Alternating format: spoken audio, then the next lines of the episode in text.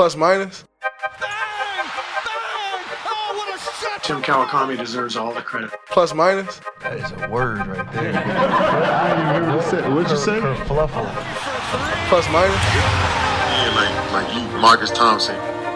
Marcus always tell the truth. Plus minus. The only thing that I would say to Ethan Strauss is that he's a pretty damn good reporter. Um, he's well Plus minus. respected. I think he got the highest plus minus in the season in NBA history. Welcome back to FOMO Warriors Plus Minus. Not FOMO as in FOMO games, but FOMO as in fear of missing out, which is exactly what Steph Curry is feeling. But we are not, and that right, fellas, we do not fear of missing out on the bubble. I don't think Steph's really missing out. I was about to say, I don't know. I think he's having fun at the PGA Championship. I think he has to say it because if he was like, "Yeah, I'm loving not playing basketball for like eight months," but I think he does watch, you know, Clippers, Lakers, TNT, and for like two and a half hours, he's like, "Man, wish I was in that game." But I definitely don't think he's missing everything surrounding it to make sure that game happens. I wish he had a little Phil Jackson and he was saying, "Yeah, I don't really care about that fake championship down there," you know. But good luck. Asterisk.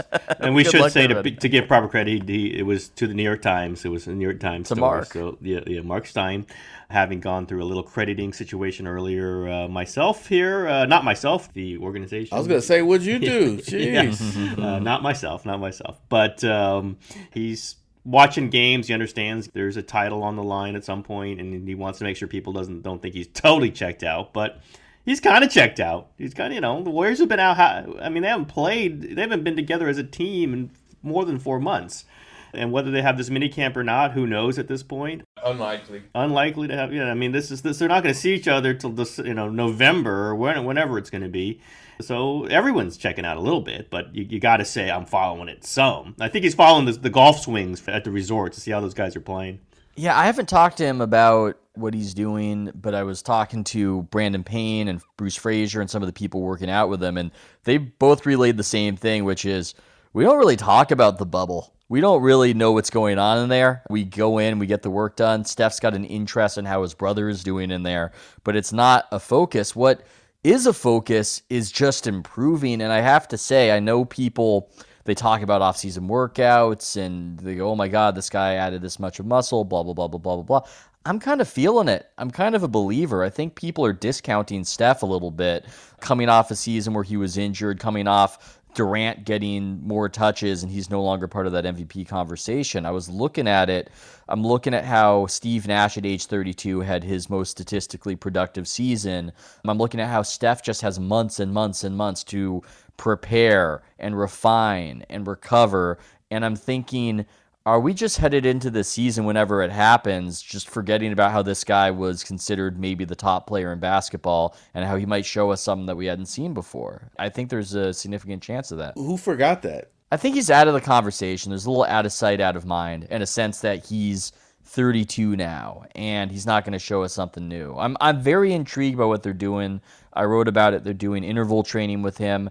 We forget that Steph does have a physical advantage over opponents. It's not height or strength, obviously. It's just that he can run dudes ragged. And if he's doing something that makes him better at that, that's something I want to see. I came away from the conversations more interested and primed for whatever we're going to see from the Warriors when Steph and them return. One thing I would say is even though Steph is the oldest of the core pieces remaining, he's the one that I feel the least amount of worry, and I feel from the outside there's the least amount of worry. Clay, obviously ACL, zero games in 18 or more months. You don't know how he's going to come back. The Draymond conversation, which we'll get to, I mean, I, there's a lot more conversation on where he's at aging wise, even though he's what two years younger than Steph. So I know what you're saying. Steph's not in the conversation right now because he's not playing.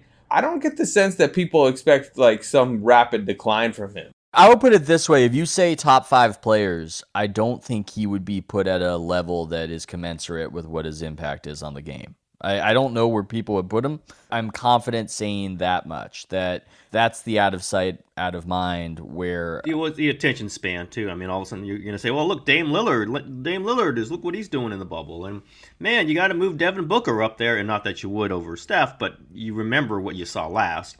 And we haven't seen a lot of Steph lately. I, am just looking at it this way. I'd rather have Steph than Giannis in the playoff game. I mean, Wow. I mean call me call me a homer, call me a homer, but I'd, I'd rather have that. And it's I, I'd, I'd, I'd rather. Homer. But that- homa, homa, homa, homa. I don't know where you rank them, and it would be it would be hard. There's some apples and oranges, but just you see the impact, you see the plus minus, uh, as is the name of the podcast. Would you take Steph over Kawhi? Would you take Steph over LeBron? Would you take Steph over Durant? Kawhi might have that top spot for me. It's so hard because Kawhi shows up to so few regular season games that it's difficult to know where he's at. He might have that top spot. LeBron is another one where you just never know. It's like one day he's not going to be LeBron. You never want to discount the possibility. But right now, with the way he's playing, it does open up the conversation of how much of this is reputation versus LeBron. And so I don't know exactly how I'd rank it all. I went into this conversation just extemporaneously saying that, but I'm putting him top four, maybe top three, and maybe higher. I don't even think this is disputable, but uh, here's here's what we can conclude without a doubt, one hundred percent. Giannis would rather Steph than Middleton. Yeah. yeah. Middleton and and and and yeah. I mean, who, take that whole roster and Giannis with Steph would be a perfect combination. And we could talk more about that. But let's say the Warriors had made the playoffs this season, whatever. We're in. There wasn't a pandemic, and then Steph would have played in the Olympics. Think about that difference to what he could have next season. Hasn't played hardly at all for what now? I mean, for like almost like a year. He's going to be as fresh as he possibly could have been at age 32 after all the playoff games he's played, after all the long runs he's made. So this is going to be the best of Steph that he's got right here this next season, starting in whenever it's going to start. And it's a huge discrepancy from what it could have been if he had gone through another playoff run, gone to the Olympics. You got all the things that he's got going on. Then he rolls right into a season. So the, it is a setup for a pretty interesting Steph Curry season. Yeah, strike what I said from the record just because it's already going to be seen as me creating conflict between Steph Curry and a star perhaps slated to be on the Warriors. I'm just kidding, Ben Thompson. But yeah. But my main point is that there has been some out of sight, out of mind with Steph that is understandable and new shiny objects come along. We see that Giannis versus Luka game on Saturday night, and it's incredible, and it feels like you're seeing the future and the present. So that's just natural. But I think we're going to get a reminder when the season actually comes back in whatever iteration it comes back in. The same could be said about Kevin Durant. I mean, the last time we saw Kevin Durant, he was probably the best player in the world. I mean, you guys remember that Clippers series and even the 10 minutes he played in the finals. He definitely had an argument for it, and that's forgotten that there was that brief window where he finally got the top. He had the top spot in the league for what felt like a few days, if not a week. Then it was taken away by the injuries. But yeah, he got there. He definitely got there. And we don't know what capacity. I mean, with him, it's out of sight, out of mind, but the injury he's recovering from is a more difficult injury than the one Yeah, it's more Steph is comparable to from. Clay situation. Yeah, I would I would say so, and even harder. I think Achilles typically a little harder to come back from than ACL, but I'm not a doctor, so that is true. We do have a few guys who have been out of the mix, and we will be reminded when they come back because right now the focus is on that bubble, bubble, bubble, bubble. And players moving up in the bubble. Are we seriously going to say, is Devin Booker a superstar now? Um, he's gonna have a lot of momentum heading into the game. We definitely next can season. say Carmelo Anthony is though, right? No, there you go. He is a superstar. You're right. You're right. Top five player right there. I do want to say that there is a part of me when I see some of the action in the bubble, I go a little slow your roll. I mean, this is an open gym. It does matter when there are actual fans there versus when you're playing in a G League showcase kind of setting. And I see Luka throw up 19 assists, and I think he's incredible. But I think, Uh, the- you know, do I think about that like the way I would think about 19 assists in a game game? I don't know if I do. I mean, I, I think about it like 90% of a game game is, is how I think about it. I used to see the NBA guys playing the UCLA men's open run, like, you know, legendary open run. And it feels a little bit like that. Like, yeah, Tracy Murray looks great, but I'm not sure that translates to like a game five against the, the Bulls right now. I feel that a little bit with TJ Warren. Like, TJ Warren, hey, he always has looked like a player. He's always looked like a great shooting wing, but he hasn't always done it. And all of a sudden, now he does it only in the bubble. I gotta wait and see a little bit on that. You know, Lillard, he's good almost all the time, verging on great almost all the time. Booker, we've all seen can can light it up. You know, I think some most of wonder why doesn't he do this all the time? Now he's doing it in the bubble, so may, maybe less so. But some of this you do have to discount because it's that men's gym thing. Like I have seen Tracy Murray look like the greatest player of all time against NBA players in the men's gym, and it does not happen when he played in the NBA. You do have to do a little percentage discount, I think, on this play. Well, first of all, what's been different with Booker right now is they're, they're winning. He's been doing this, but the Suns typically lose. Right now, they're six and zero in the bubble. If they somehow squeak in to this play in, and if they somehow beat, let's say it's the Blazers in the play in, and then push the Lakers to like six in the first round, then that's an entirely different conversation. You know, bubble or not, that's that's him in a series against the Lakers pushing a very good team. But that's not what we're seeing. We're seeing him go six and zero against average competition. And the Suns have had hot streaks before. You know, if this was thrown in a typical March when it would have been, we wouldn't be having much of a discussion because it would be. Weren't we saying this when they would beat the brakes off the Warriors earlier in the year? Like, no, I think I think Booker's pretty legit. I think Booker's pretty legit. You know, speaking of TJ Warren, you've got that Suns issue of whatever you're doing there just doesn't add up to as much as if you were in another setting, and then you would look a lot better. So yeah, I think. Well, I you mean, don't think the Josh Jackson thing worked out real well for them? Dragan yeah, Bender uh, was uh, awesome. Marquese Chriss. Marquese Chriss. Well, we could get into all that too. Okay, I, I wrote about it, so I, people know my opinion on the Draymond fifty thousand dollar tampering fine for what he said. We even have the audio right here, Brian. It's great to see Book playing well and Phoenix playing well, but get my man out of Phoenix. It's, it's not good for him. It's not good for his career. Sorry, Chuck. But uh, wow. they got to get Book out of Phoenix. I need my man to go somewhere where he can play great basketball all the time and win because he's that type of player. Are you tampering? Maybe. what do you guys think about what Draymond said about Booker needing to get out of Phoenix? Saying it, you know, when he was asked specifically if it was tampering, he said maybe, and then getting fined for actually tampering. I think he was more ripping the Phoenix Suns. We've heard him do this before. He's been ripping Phoenix since Marquese Chriss came to town. He was the one saying, We've written off Marquese Chriss like he's trash, but really, he was just in a bad situation on a bad franchise. And he's been saying this since training camp of 2019. So I took this as another shot towards Phoenix and another shot towards bad franchises that squander. This is Draymond probably auditioning for GM. Like, put me over your team. I'll, I'll make it happen. I can do better than you guys. Marcus said this is him auditioning for GM. I actually think this is him auditioning for the job he was doing. For Charles Barkley, yeah, yeah. Yeah, because I, you know, I I've talked know to some of the pay enough. Yeah, I, well, huh, maybe. I talked to, the CBA. We'll see. I talked to some of the people around him, kind of in the lead up, and like he's kind of thinking he was like could be the Tony Romo of the NBA. Now the strange part is he's still got half his career to go, maybe at least four more years, right? He's on this. He's four got year. hundred million dollars to go. Yeah, yeah. I know exactly. Um, but I'm sure. I'm sure Bob loves hearing that. I know, right? But you know, I think he was going into the set, particularly. Remember, that was night one. That was like segment two, maybe, of his time as like a TNT analyst. I think he kind of wanted to make a splash a little bit.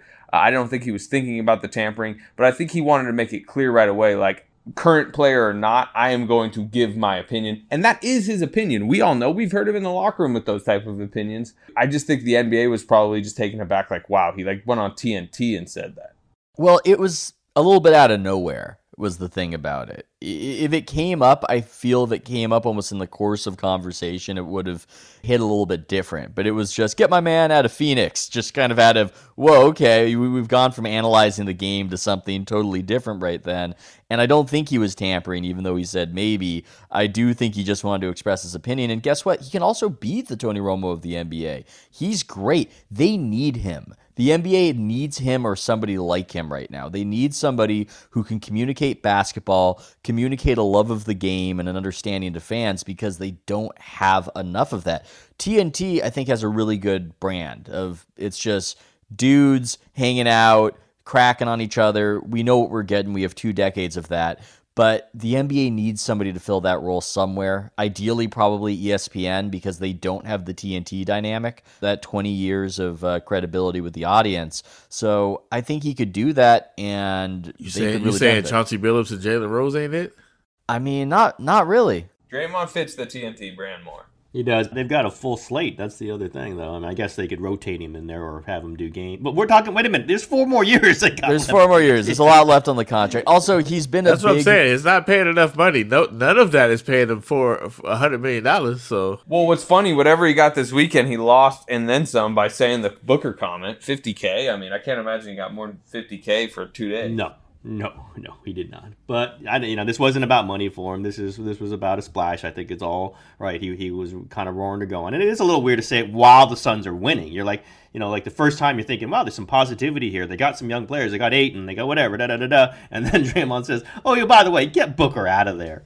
You know, I just like everybody jumps on the tampering thing because I mean, obviously the league I'm sure is sensitive about the, the Durant stuff, uh, whether or not Draymond actually called him from the parking lot after losing Game Seven in, in 2016 or not. They know that that was going on. They don't want players to do this anymore, although we all know it happens. but do you know? Don't do it publicly. At We least. can't have any players tampering. Let's get the majority of the league inside bubble. a, a bubble. Yeah, and put them all together, and they can't see anybody else.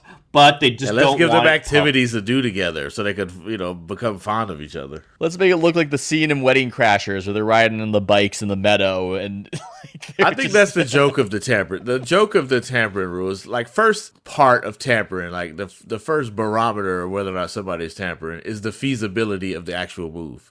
Like, what the hell can Draymond do to get Devin Booker to the Warriors? No, like, it's yeah. not even feasible. You can't tamper on something that's not. Straight not up for. Andrew Wiggins, you don't think Phoenix would do that? Straight up.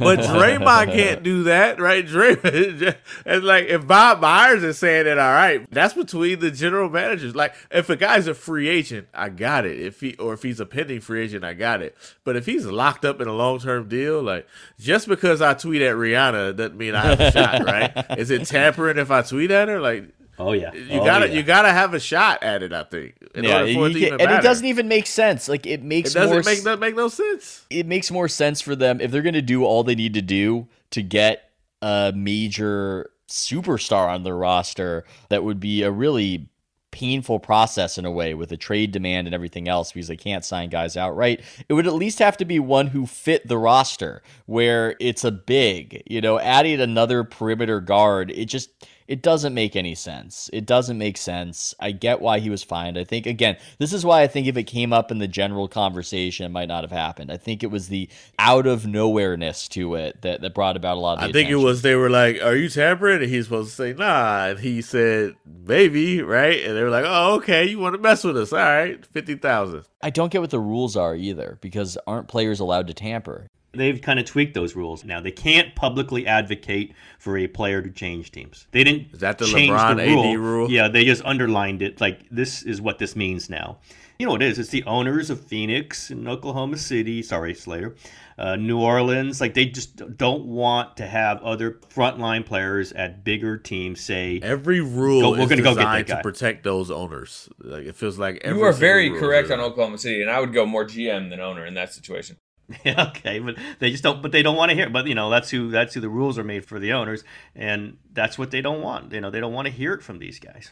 Can the NBA ever have it like the NFL has it where a superstar is with his original drafted team and doesn't seem miserable there? I mean, how does that happen where that happens more regularly? It of the PGA Championships, but that might be Draymond he's- seems pleased. Right, yeah, yeah, yeah. Those, but I'm saying that's the, that's more the exception, it seems, than the rule in the NBA. Kyle that- Kuzma. He's a superstar now, right? that was a good shot. This should be the Kuzma pot. Oh, never mind. That's in about 30 minutes. we don't want to waste all your good A material. yeah. on Save that. Kuzma. Save that material for your real podcast. Give us the Dwight Howard stuff or something, and then not the Kuzma stuff. It's interesting because part of me thinks the NBA is like trying to give him a warning shot right now of like, don't go crazy on TV. You know, don't be saying, you know, you know, what if he said that about Giannis instead of Booker? Hey, Yes, the yeah, Bucks there should you get Giannis out of there. Now that would be that reasonable, would be- though. yeah. That would be reasonable, though.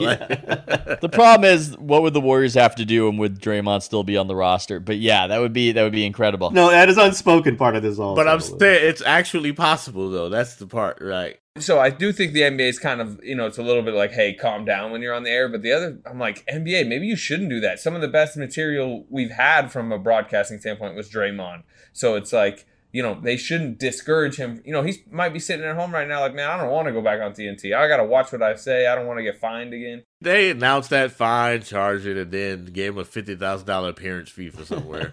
Yeah, this, is- this is an investment. See, it also might be a warning to TNT. It's like if you brought him on to do this stuff, it's going to cost him, and he's not going to want to do it. The NBA is rightfully sensitive about this. I think the NBA is dealing with a brand issue where if you bring up the NBA to people, depending on the person, a bunch of different things are going to pop into their head. But one of the things is that these stars are just temporary, that they will leave the small market, that they're not really that invested. And so you shouldn't maybe invest as much in this. And so I used to not care about that stuff. I used to dismiss that as something that wasn't real. And I thought David Stern cared too much about it.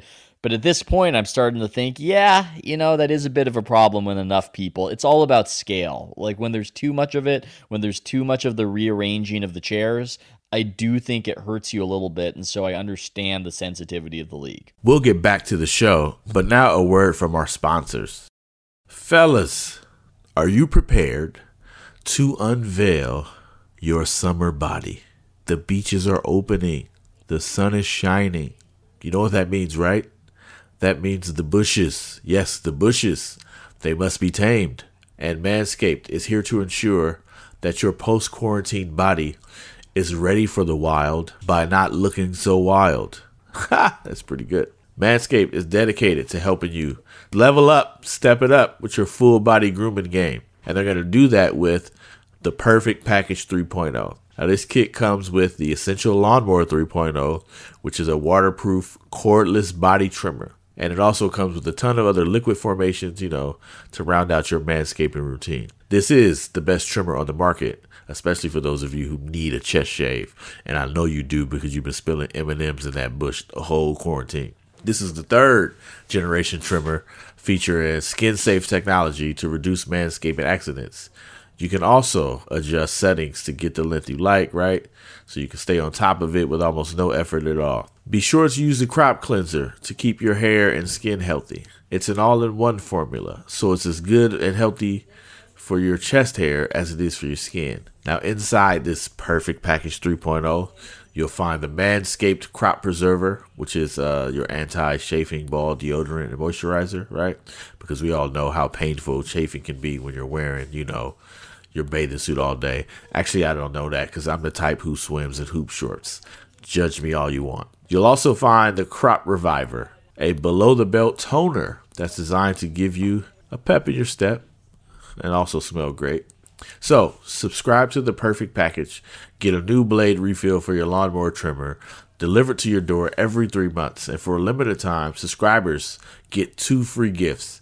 You get the Shed Travel Bag, which is $39 in value, and you get the patented high performance reduced chafing Manscaped boxer briefs.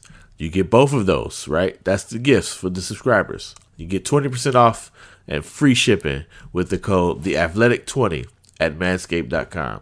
Do yourself a favor and always use the right tools for the job. Get 20% off and free shipping with the code the athletic 20 at manscaped.com. That's 20% off shipping at manscaped.com and use the code the athletic 20. For a limited time, subscribers get not one, but two free gifts. Don't forget, get all that roughage tamed with Manscaped. Now, a quick word from Indochino. I still follow Oklahoma City people, and when that Draymond comment surfaced, there were people like, "Oh, like this can't be allowed.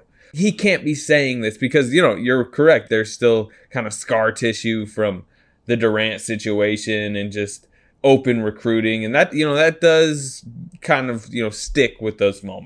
I go back to Silver statement when the Warriors get Durant by all you know salary cap rules, all CBA rules that were in place, and he's like saying how bad it is for the league, and it's like.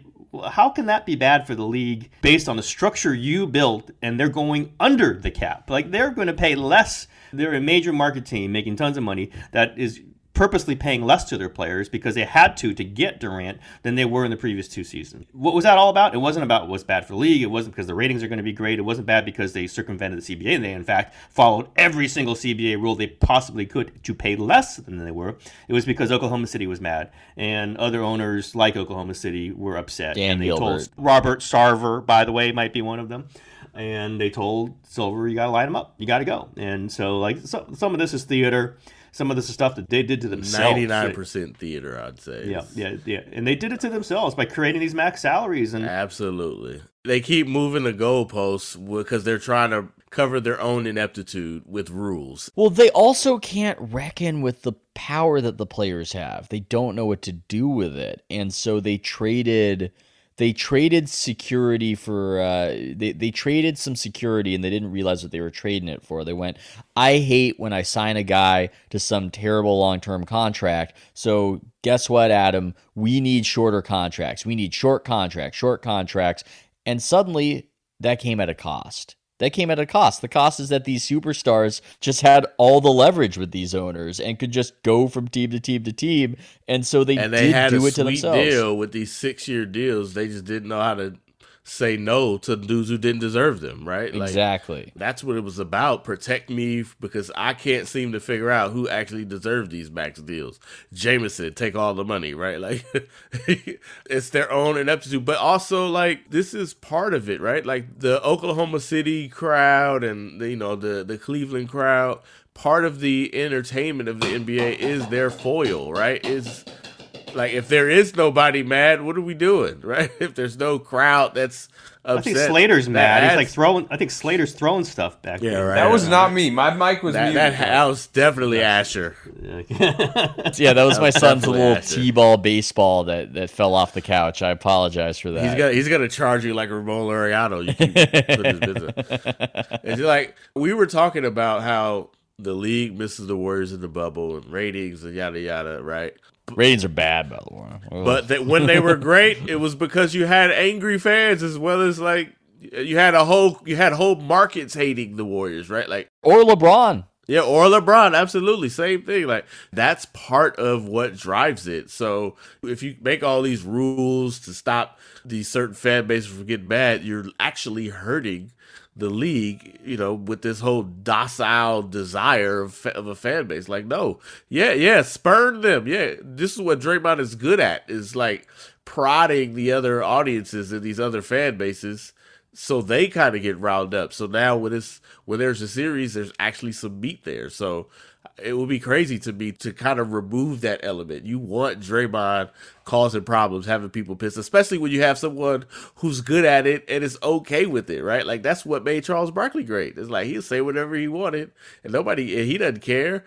Those dudes don't fall to grow on trees. It's tough to find a guy who, especially in this social media climate where everybody listens to Drake. Like everybody can't just sit here and take this, you know. But you got a guy who can, and he's good at it. You might as well milk it because, as Ethan points out, you kind of need something to help these ratings. Yeah, I'm looking at the overnights. I'm looking at the weekend. It's uh, I know I've become ratings guy, but it's it's a bad scene. It's over the weekend um, from I think Thursday to Monday.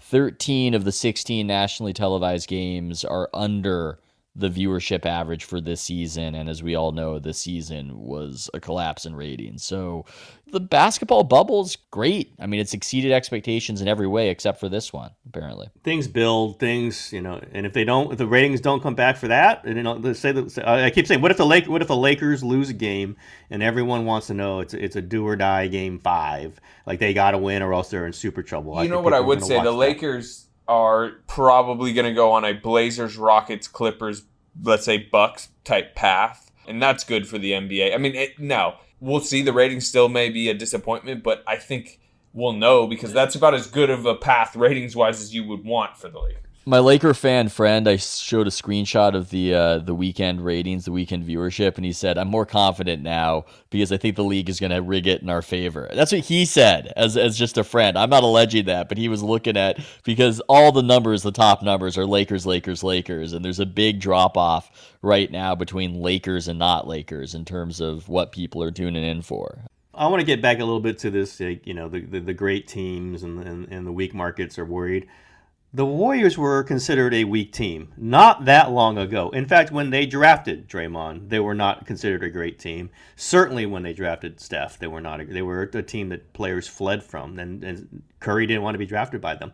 Granted, they're in a big market. Granted, Silicon Valley, but they're not all that different than Phoenix, are they? Really, the, the market is not that different. And Phoenix used to be a place where players wanted to go. Barkley and these, you know, that's they had accumulated a nice group of players. Jason Kidd, whatever you want to say that went away, and, and I think you can just say, why can't you do this? It's not like the Warriors or the Knicks. They're not run by Madison Square Garden. They're not the Lakers.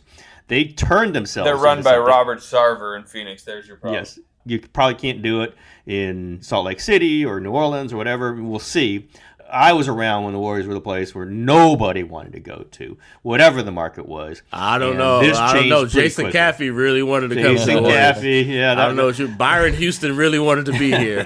well, the Warriors' run was oddly correlated to the Bay Area's run as this immense surge in uh, just relevance, where when I was growing up in not the Bay Area, I thought of San Francisco as, well, that's an American city, you know, on the level of like Seattle or Boston. You don't think about it with New York or LA. It's not on that level. And what happened in the last half decade, I think, with social media and with the explosion in tech money was that in relevance, really, San Francisco started overtaking New York, and I think got more culturally and maybe economically, not even maybe economically more relevant than LA, certainly. I mean, Apple was in the 80s. So, you know, I mean, this is more than the last five years. I understand the, the boom of social media's last five years, but Apple's not a brand new company. Google's not a brand new company. Yahoo's not a brand new company. These are not brand new companies.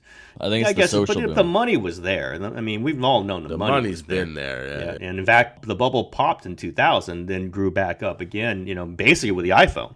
Whenever that was, was that like 208, 207 when, when that when that, that was the relaunch of everything.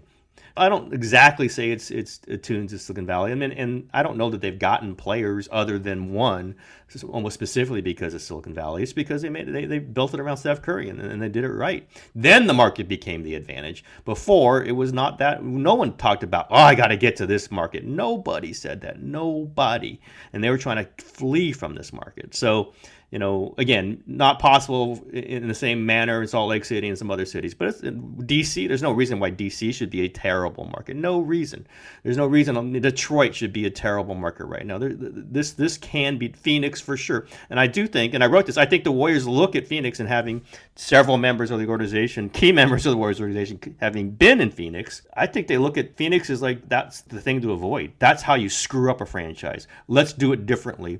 I would say do the, do it differently than Chris Cohan and Robert Rowell, but they weren't around for that. They're, they're saying do it different than Robert Sarver. I think that is a mentality in the Warriors organization. There is an element of you can create your own momentum, right? When Michael Lewis is asked, how do you always know what people are going to be so interested in when you write your book? And he goes, I, I don't know. Just your interest creates its own momentum. And there's a this little is like feel- your life motto, by the way.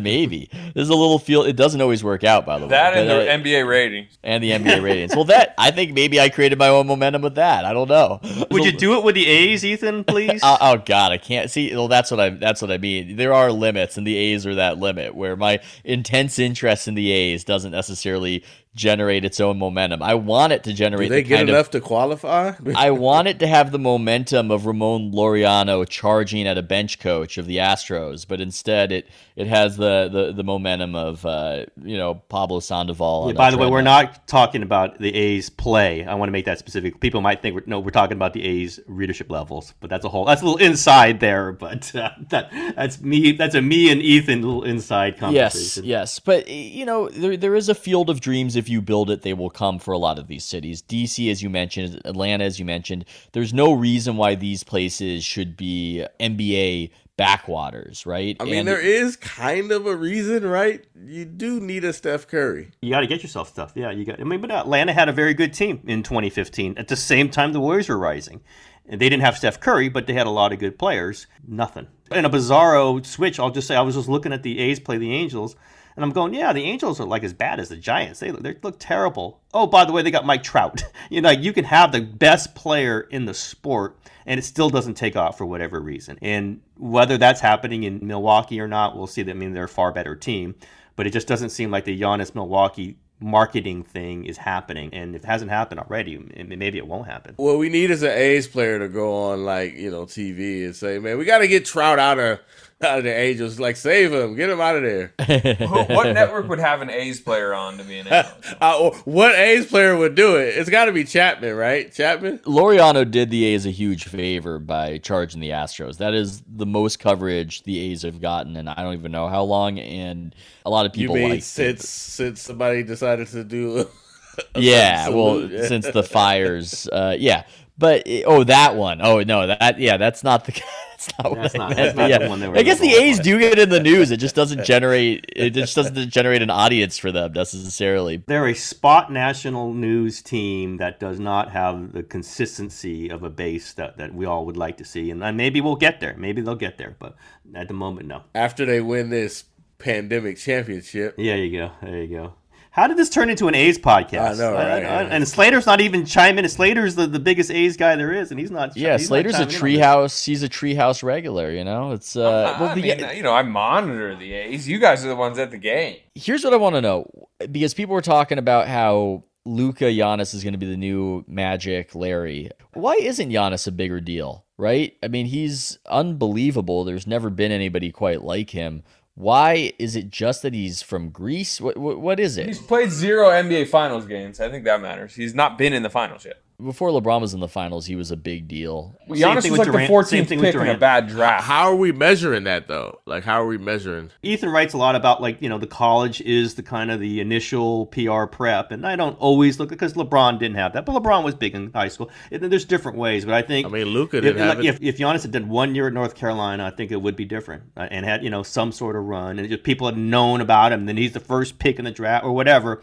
It just came at people out of left field, maybe a little more. I would think that he would be hugely interesting to people right now in Milwaukee on a very good team. It just ha- it hasn't happened. I don't quite understand it, but it has not happened. Two things I think would like will really juice up Giannis into the future. Number one, he wins the title uh, and then comes back next year defending champ, or you know they lose this year and then suddenly free agency becomes the large thing. And then if he changed teams to whatever team, then I think he becomes a much bigger story. Isn't this like a uh, you know an easy answer to this? Like Luka plays in the number five market and Giannis plays in the number thirty-five market. Well, I just look at the their game against each other, prime spot Saturday night, prime time, ESPN, and it's one point two seven for the uh, 1.27 million to tune in for context for people. That's not particularly impressive for that particular time slot. It's actually less than the average, and you would think watching it that oh my god, this is incredible.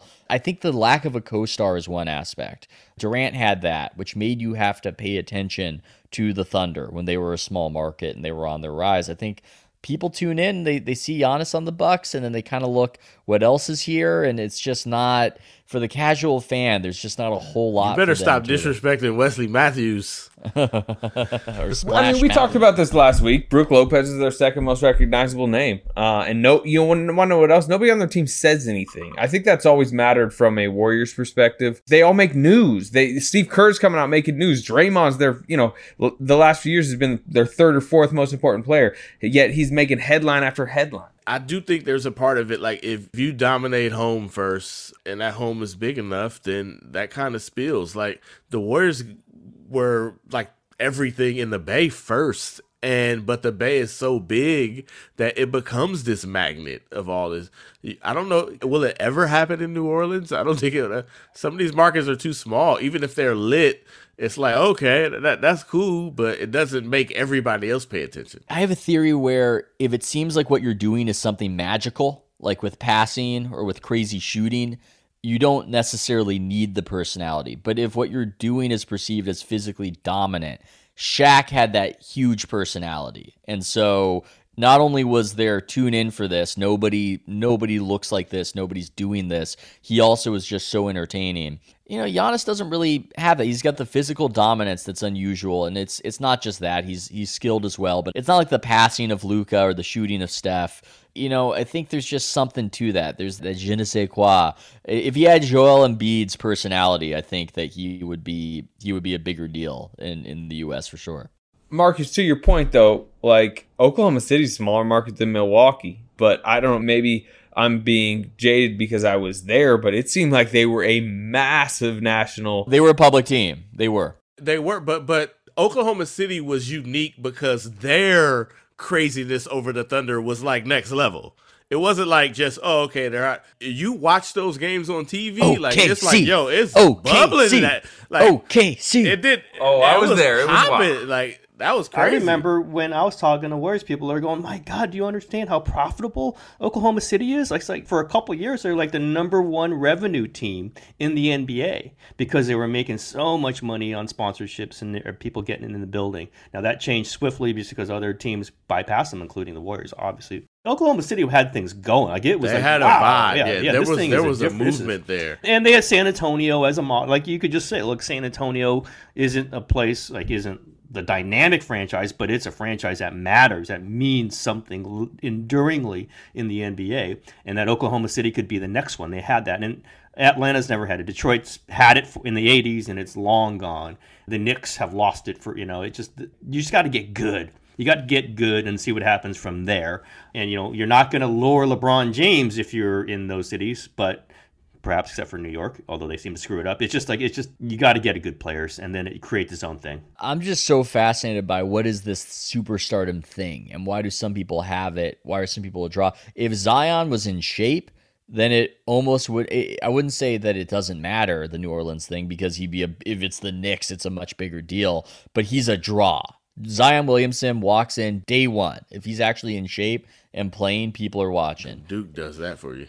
Yeah, but Duke does that for you, but it doesn't do it for everybody. And it's sort of this kind of, you know, you know it when you see it, but it's hard to explain why some guys and some franchises are just captivating to the public and others aren't so much. It's a little bit arbitrary. What's Giannis's audience? Like, what's the what's the ride or die like? Ben Thompson. the a Milwaukee guy, right? Like, yeah, you know, Steph had the everybody who under six feet and like you know felt like yo, I can do that. He had three years in college too. Zion has like this had this whole culture like of internet highlights and dunks and just like street ball. He, he's got the whole he's got that whole vibe behind him. Like who's Giannis's audience? Like who who are the people that are like, yo, I'm it's ride or die Giannis. They're Milwaukee Warriors people. fans at this point, probably. Yeah, Warriors. Warriors, fans, right? Yeah, absolutely. That's really what it is. But And it, we're talking subtleties here. We're talking shades of personality and split the difference on marketing personas, but it's all true.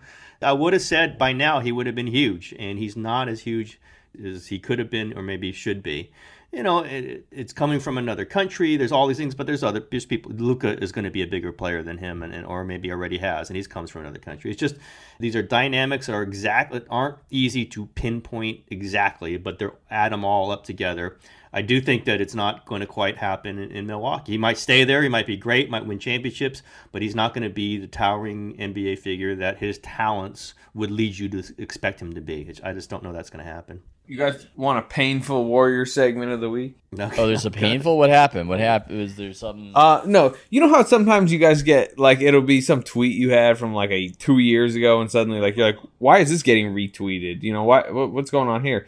I had that the other day because somebody, you know, I guess brought back up a draft workout from two drafts ago, pre-draft, and I it think I was know where we're going. Jacob Evans' Yes. draft workout. Gary Trent was part of that draft workout. Ooh. Jacob Evans goes 28. Gary Trent goes 37. Gary Trent currently is the best shooter in the bubble. He's like, I think 29 of like 50 something. I mean, he's shooting like 57% from three. He has more th- made threes than Damian Lillard on the Blazers right now. And he's guarding opposing wings. He's like their best wing defender. There's a thought that, you know, he's going to probably guard LeBron maybe in the first round while also being like a, a you know, knockdown three point shooter. He's 21 years old and he was available to the Warriors instead of Jacob Evans. Get my man Steph Curry out of Golden State. what are they doing? They can't do it with him. I remember the name, but I don't remember him in college. Like, and he went to Duke, right? I, I just have no recol- I have no recollection of him being a top player. That doesn't mean the Warriors didn't screw up. They clearly did. I have no recollection of him being a good player, and he came from Duke. So you, normally, if you're somebody comes from Duke, you have some perception of him. You know, I knew who R.J. Barrett was. I knew who all these guys who come through there at the top line, and I just don't remember him. And I remember Quinn Cook more than I remember him. I think, hey, you miss them or you get them, and you get credit for the good ones. And you don't get credit when you screw up. And I think they'd even say, I mean, they've admitted because he's not on team anymore. Jacob Evans was a screw up, and they needed to hit that one. They just were looking for different things, and they didn't get it with him. I know people who did like Gary Trent Jr. in that draft. I was like, I don't even know. I have I have no recollection. Yeah, I mean, it's always weird at 28. Remember, I I can remember doing like 28 guys they could pick at the 28th pick, and it is just like a you know just wild long list. But it always hurts more when you get a miss when suddenly a guy that you were thinking about at that spot who was available at that spot is emerging into like a legitimate nice rotation piece. Meanwhile, at the same time of both of their career arcs, the other guys like might be out of the league soon. Come on, Jacob destroyed Gary Trent in that workout. You know, he just took him down, went for 50 on him. hey, that's Draymond Green's workout. That was Draymond yep, Green's right, draft. You're right. Absolutely. Draymond Green probably told him, uh, Gary Trent's trash. Go with Jacob Evans, a 16 game play. No. Well, he shot 43% from two as I'm looking it up. And I guess he's a great enough shooter from the outside that that hasn't mattered. But generally, look, I wasn't really looking at him. I didn't really know much about him. But if I was, if you just show me the statistical profile, that's the first thing I would key in on and go, oh, 43% on two pointers at the college level? Ooh, I don't know how it's going to work out in the pros. So it's more of uh, an art than a science, I guess, trying to pick these guys yeah, you get the players you get. Some organizations are very good at getting these players, and like Denver gets these one after another after another of these players that they develop or they pick right, and the Warriors have run into a wall on that recently. Again, they're picking late, but they haven't produced these anybody like Gary Trent Jr. in the last four or five years. They just haven't done it with, with some late round picks, obviously. All right, spin it forward. Last segment, uh, lottery. You guys getting excited? Lottery is now what eight days away, something like that. Finally, oh my god, I'm excited, but it's Can also you get in like sense- four more uh, draft stories before.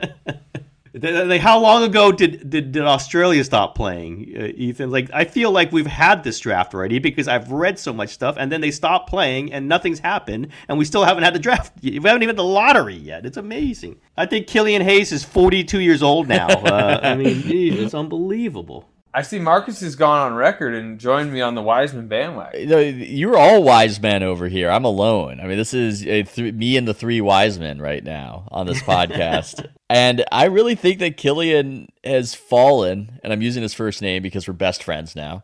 I think he's fallen in the draft because he was making his run while play was actually happening in Europe. People were tuning into his Bundesliga games, and I gotta say, if you're if you're his agent, he's got to put out one of those workout videos, man, like Wiseman does. You need some workout videos with some flame emojis. Uh, you got you gotta get that out there because uh, you got to get some hype. Otherwise, people are gonna forget about you. It's out of sight, out of mind, like Steph Curry. He just needs you to write another story. Come on now, it's not a hype video. He's not giving me any material. You got to give me some material, Hayes.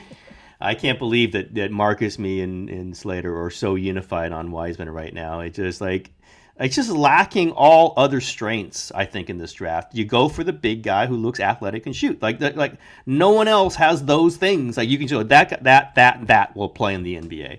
And Wiseman has two or three things that we can see will play in the NBA.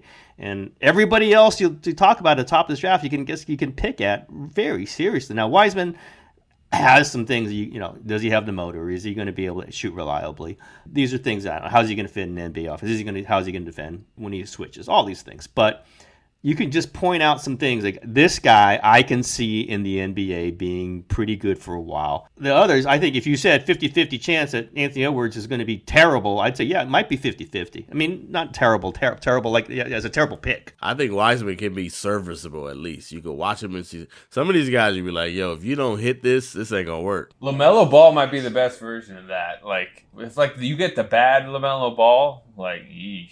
I do think we've seen some bad centers covering the Warriors, and I think we can all see that Wiseman's more talented than than they've had. Throughout Cousins, uh, but like he's got skills that we did not see from Damian Jones, and we haven't seen from Kevon Looney. Looney, although Looney's been solid, and you know, Zaza and JaVale McGee and David. Like at their points in their careers, he does stuff that they could not do, and you put that in into a mix with Steph Curry and Klay Thompson and Draymond Green. Okay, I, I can start talking about that. I can't say that with a lot of the guys I'm seeing. You know, like Obi Toppin. Eh, you know, I mean, I could be convinced of it, but I also could. I kind of like convinced it. yeah, I, I could see him scoring in the NBA. I could see him being a disaster on defense. I like Okoro, but man, I'd like him as a back end of the lottery guy, not a top three, top four, top five guy. There's things that you have to convince myself. And with Wiseman, I just go, I, I can see him playing. If he's coached well, I can see him playing a long time in the NBA. And I think he's going to be coached well if he ends up on the Warriors.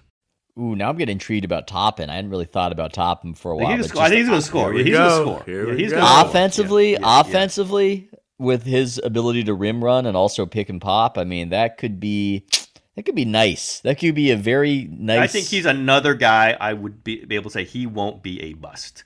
He might not be great, but he's like going to be a seventh, eighth man at worst. I mean, he's better than a lot of the guys that we've seen run through. And, you know, defensively, you might have to cover for him, but you can say that about a lot of people in the NBA. I think he's going to be able to score. But I think Wiseman's a, a much higher end talent than him. though. 60 career college first two years, 68.7% true shooting on uh, quite a bit of volume. Best offensive player in the draft, or at least out of college, right? Because it's hard to know with the guys out of Europe.